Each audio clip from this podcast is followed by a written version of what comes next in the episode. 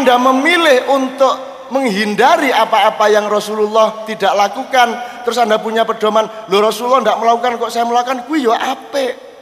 Kuwi yo ape. Neng ojo dipeksake nang kancamu kan begitu. Rasulullah kalau pakai pakaian selalu di atas mata kaki. Maka kamu bikin celana di atas mata kaki, ape kuwi. Ngono loh. Menghemat kain. Nek banjir ora telus, ape ta kuwi? Gitu loh, orang masalah. Neng ya wagu, kan ngono ya. Ora apa-apa wagu, neng mlebu swarga ya toh. Nah, saran saya yang ditiru jangan hanya pakaian. Tirulah juga cara makannya, tirulah juga luasnya rumahnya. Rasulullah itu kamarnya dengan Siti Aisyah itu 4 meter panjangnya 4 meter 80 cm, lebarnya 4 meter 62 cm. Jadi demi cinta kita kepada Rasulullah, kita bikin perumahan sing luasnya semuanya-semuanya. Demi cinta kita kepada Rasulullah, jangan lebih luas sedikit pun. Kalau lebih luas berarti kamu menyakiti hati Rasulullah. Ngono. Tirulah beliau setotal-totalnya. Kan begitu. Kalau makan jangan pakai sendok. Karena Rasulullah tidak pernah seumur hidup pakai sendok. Suruh ya ora tahu. Mesti menganggo driji telu.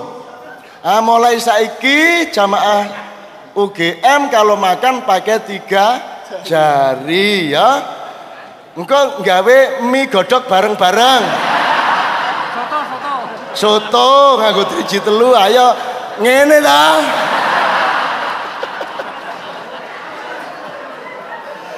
Tirulah kalau naik haji pakai onta, tiru. Wong Rasulullah pakai onta kok kamu pakai Boeing 777. Kamu jangan, kamu pakai onta. Nek ora ono unta ya ora ya mlaku. Supaya aja mlaku tekan Merak.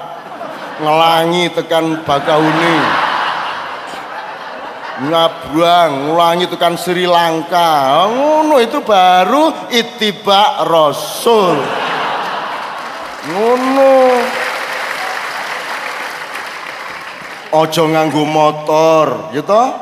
Ngelarake atine para nabi. Tidak ada satupun nabi dan rasul yang pernah naik motor. Kalau kamu naik motor ngelarake atine. Ya ojo nganggo apa meneh sing ora entuk. Handphone penake kayak cacah. Garing ngene iso sambung aku biyen ki matek aji. Lagi iso komunikasi. Saiki ming pulsa selawe ewu bolah le bagusi wah iku sing nesu Nabi Musa. Muangkel kae. Wah aku biyen mobilisir pasukanku diubur-ubur Fir'aun ki ora ana loudspeaker ora ana handphone ora ana email ora ana apa meneh blog ora ana apa-apa dadi aku nganti wetengku lara Mula iki iki ijen plek piye iki? Kayak kan sing Bali wae, Bali, Bali. ya ngerti, tapi ngerti ya bid'ah ya. Jadi kalau ada orang yang menyuruh Anda melakukan hal-hal yang Anda mengerti itu tidak logis, tolong diantisipasi dengan arif. Jangan dengan pertengkaran, jangan dengan marah. Kalau sholawat dilarang, tidak apa-apa, jangan marah.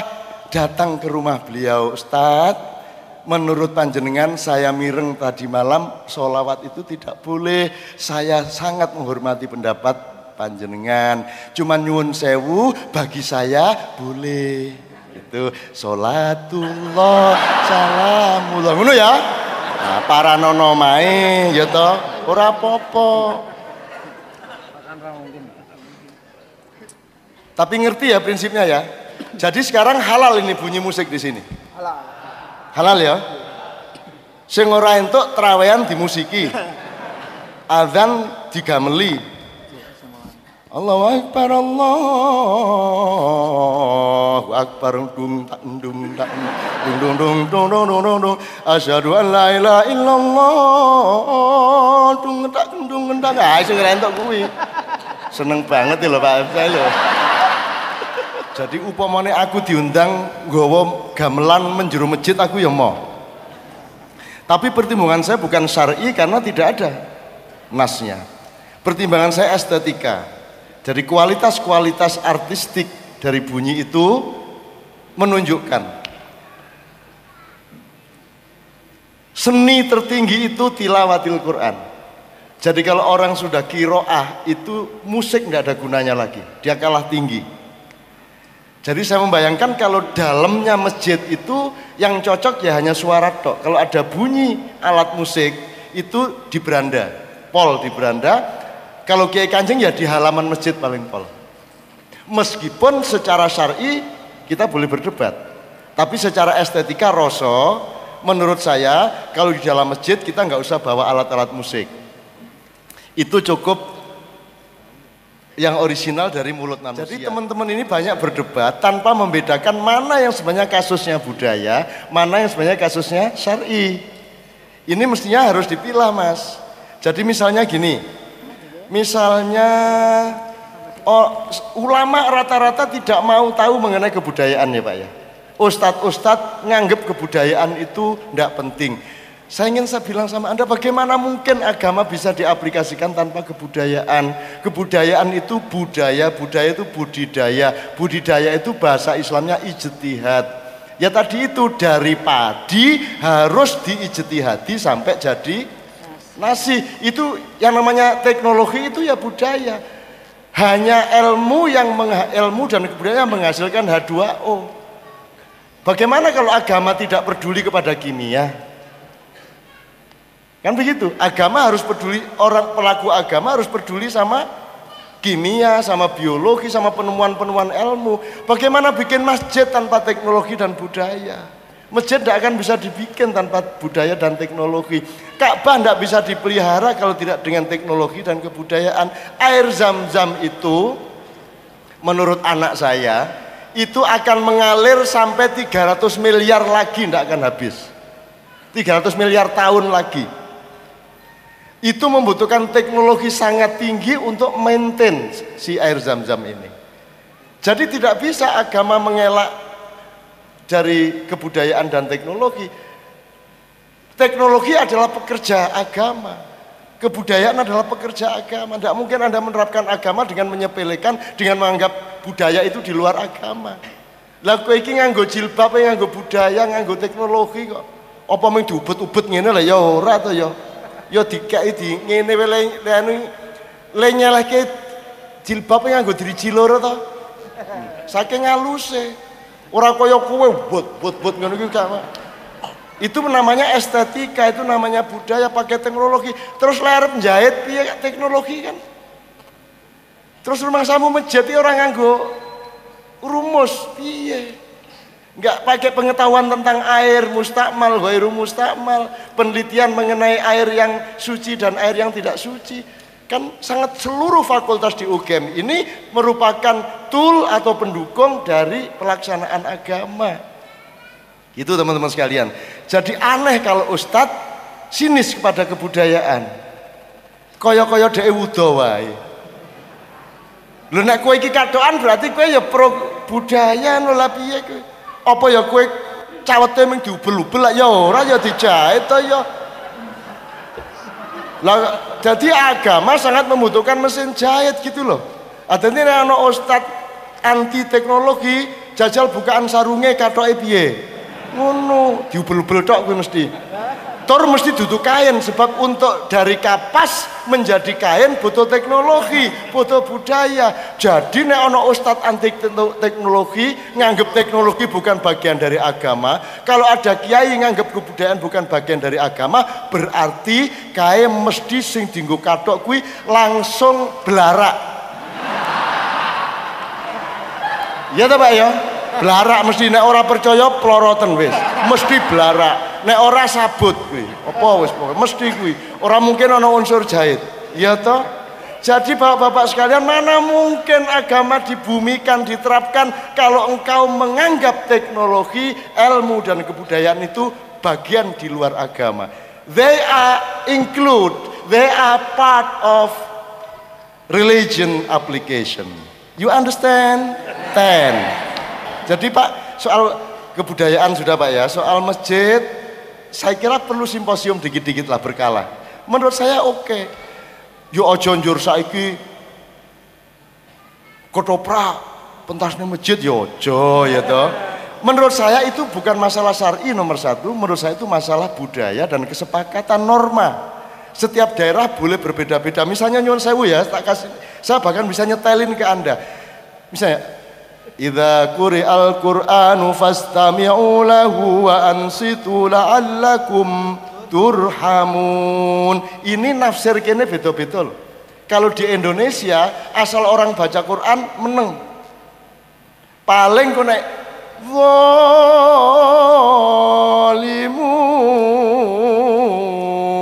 terus jamae Allah paling beda.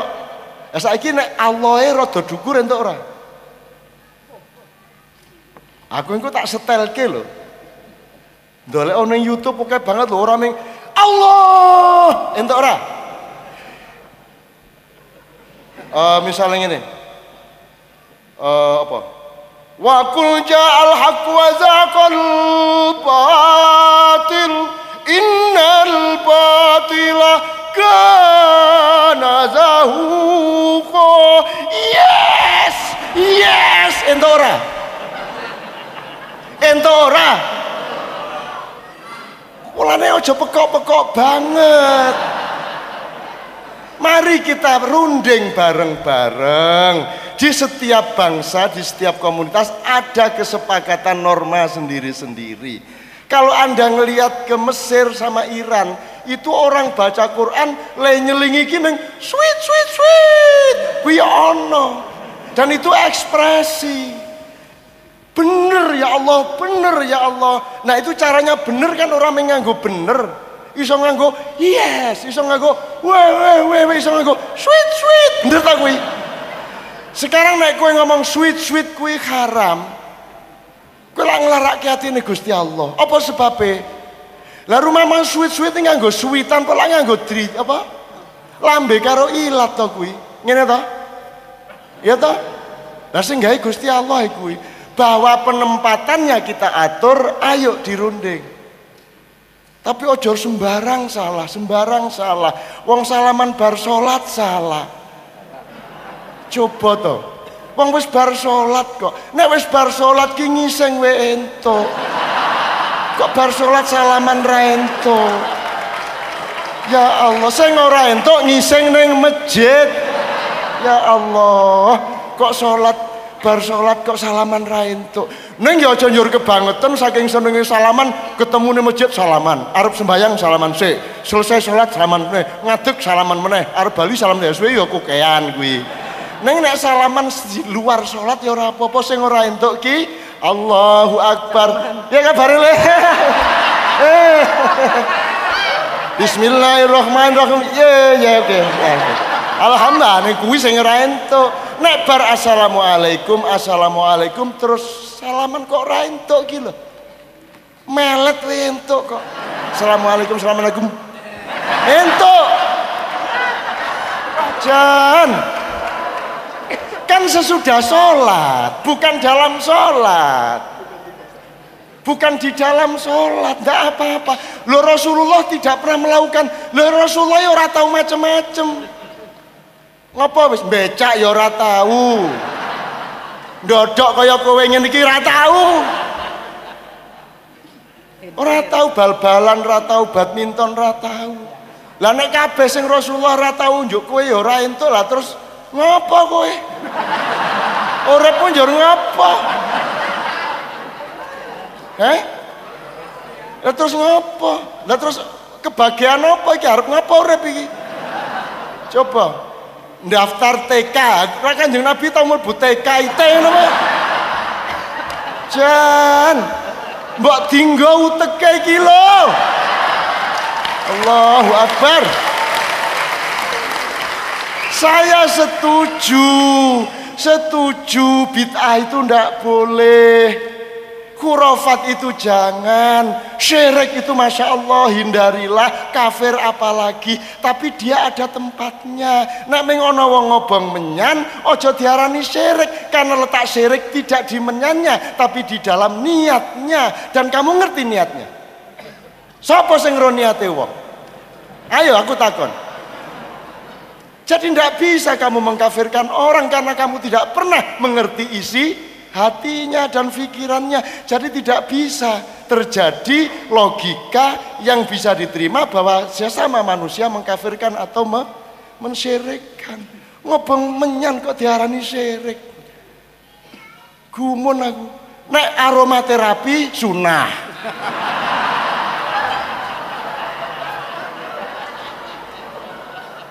Piye? Nek ana dukun ngene-ngene khurafat. Ning masaj sunah. Ngono ya. Enake dhewe arek-arek iki. Gitu loh. Tolong ya ini tak kita perpanjang contohnya oke banget loh iki. Ning pokoknya mari kita bikin gerakan Islam anti pekok ngono ya. Saya sering ke masyarakat itu menyampaikan ini yang seperti disampaikan saat ini. Jadi nyuri ilmu gitu. Ini bahwa yang diciptakan manusia itu adalah budaya yang sekarang menjadi perdebatan. Kalau ada orang tanya, mungkin karena memang saya ilmunya kurang, ini begini. Apakah budaya yang diciptakan oleh manusia dalam tanda kutip ketika masa Rasulullah ada, dengan ketika Rasulullah tidak bisa memberikan persetujuan dan persaksian terhadap apa yang dibuat oleh manusia itu, berarti itu bertentangan dengan uh, hukum Allah. Lho nek cen kabeh kudu dipersaksikan dan ditandatangan Rasulullah, Rasulullah kan urip nganti saiki. Kondo Gusti Allah kono. Sekarang piye? Mulane kowe iki dibekali Quran hadis karo akal pikiran, terus diculke Yo nanti nilai yang diminta oleh Allah, orang yang dulu hidup bareng kanjeng Nabi, tuntutannya beda dengan kita sekarang. Mungkin orang melu. Mereka jawabnya seperti ini gimana Cak Nuh? Yeah.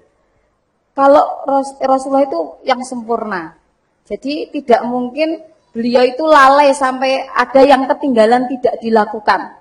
Seandainya yasinan tahlilan bagus, istighosah basuk bagus, yeah. salawatan maulidan dan sebagainya bagus. Saya yakin Rasulullah pasti melakukan pada saat itu. Karena sekarang Rasulullah itu pada saat itu tidak melakukan, berarti itu dianggap tidak baik dan dianggap mas manusia itu tidak membutuhkan. Ngoten pripun sakno? Uh, Rasulullah misalnya solawatan, Rasulullah solawatan nang dhek dhewe ya ora penak. Salatullah salamullah ya ora penak. Ah ya ora penak masuk Kanjeng Nabi kok maulid Nabi. Ayo maulid Nabi panjang umurnya. Panjang. Ora penak kowe iki ya pekok ya. Yo ora jadi tidak semua perbuatan itu harus diperintah Rasulullah. Ya ada perbuatan yang asal tidak ada larangannya boleh dilakukan. Oh jonjor kene si aku harus pasang akun Twitter iki ana hadise ra ya? Amo darah kowe. Ya ora ono jadi ada perbuatan yang harus diperintahkan baru dilakukan, itu namanya ibadah mahdoh. Filosofinya, dasar hukumnya, jangan lakukan kalau tidak diperintahkan. Kalau ibadah muamalah di luar itu tadi, silahkan lakukan asal tidak larang. Ngono loh. Katanya saya iki arep melaku melakukan apa ya? Ngene Rasulullah kayak contoh gak? Nek Rasulullah melakukan ini iki Rasulullah. Berarti kene melakukan ini kabeh. Kamu tiar kowe. Asing digerak piye?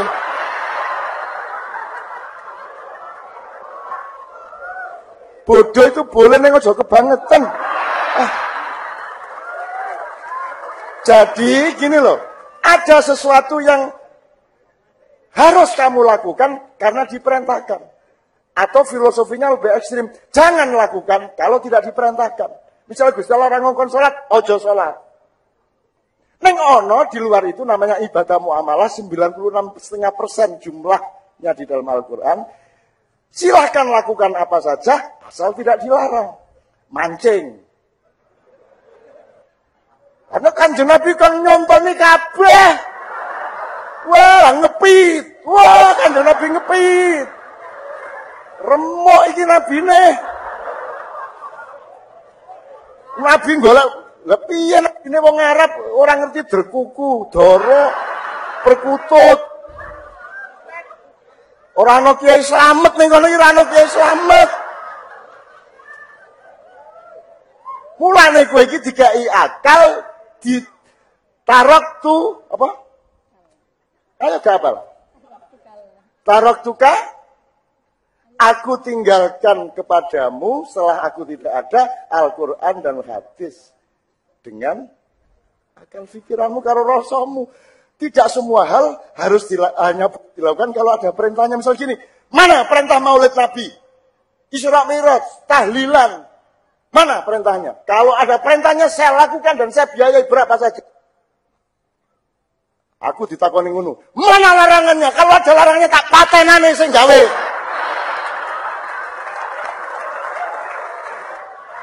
Aisyah stres Nabi no.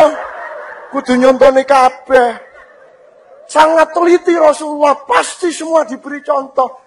Ya, hidup manusia itu begitu luasnya dan berkembang. Sekarang sampai internet. Kanji Nabi, gue pesawat apa? Lion po Tiger? Buruk. Buruk. Apa buruk? Masa buruk? Rumah samu kewan know. Aku ya pekok meneh.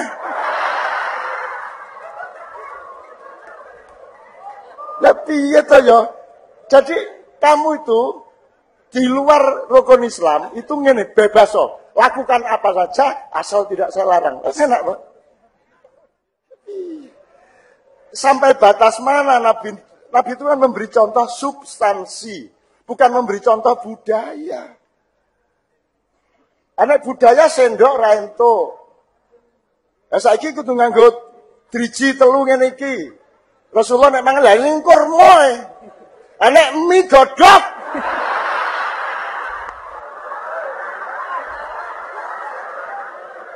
Iya. Akhir iki mie sing enak mangan-mangan njur nganggo driji telu ngono kaya ayam motor kowe. Piye iki? Ini soal utek ini, walah jan. Apa meneh? Burjo, piye meneh nek burjo nganggo tangan telu ngene iki. Iya, iya. Jadi Ya Allah ya Rabbi ya Karim. Memang, memang Rasulullah sangat teliti. Tapi dia tidak lantas memberi nasi semua hal. Dia mewarisi padi, kudu kok tutuse. Jurgo berhasil dari apa sakarepmu. Asal tidak melanggar syariat Islam. Itu di bidang apa saja. Pengajian tahu makanya Nabi pengajian? Kajian. Tahu pak? Nganggo mikrofon. Aku nak ketemu kanjeng Nabi tak isin-isin jenengan tetap duwe kita. Nabi Musa bareng Allah gayamu karo Khidir ngono Jenengan ora tau to ngerti. Eh tak gawe pamer. Ayo iki haram ngomong haram ngono iki. Jadi tidak ada barang haram. Pisau tidak haram. Alat kemaluan tidak haram. Dia baru haram ketika digunakan tidak pada tempatnya. Makanya ada pedoman di Kiai Kanjeng. Nutuk saran luwe apik timbangane nutuk ndasmu.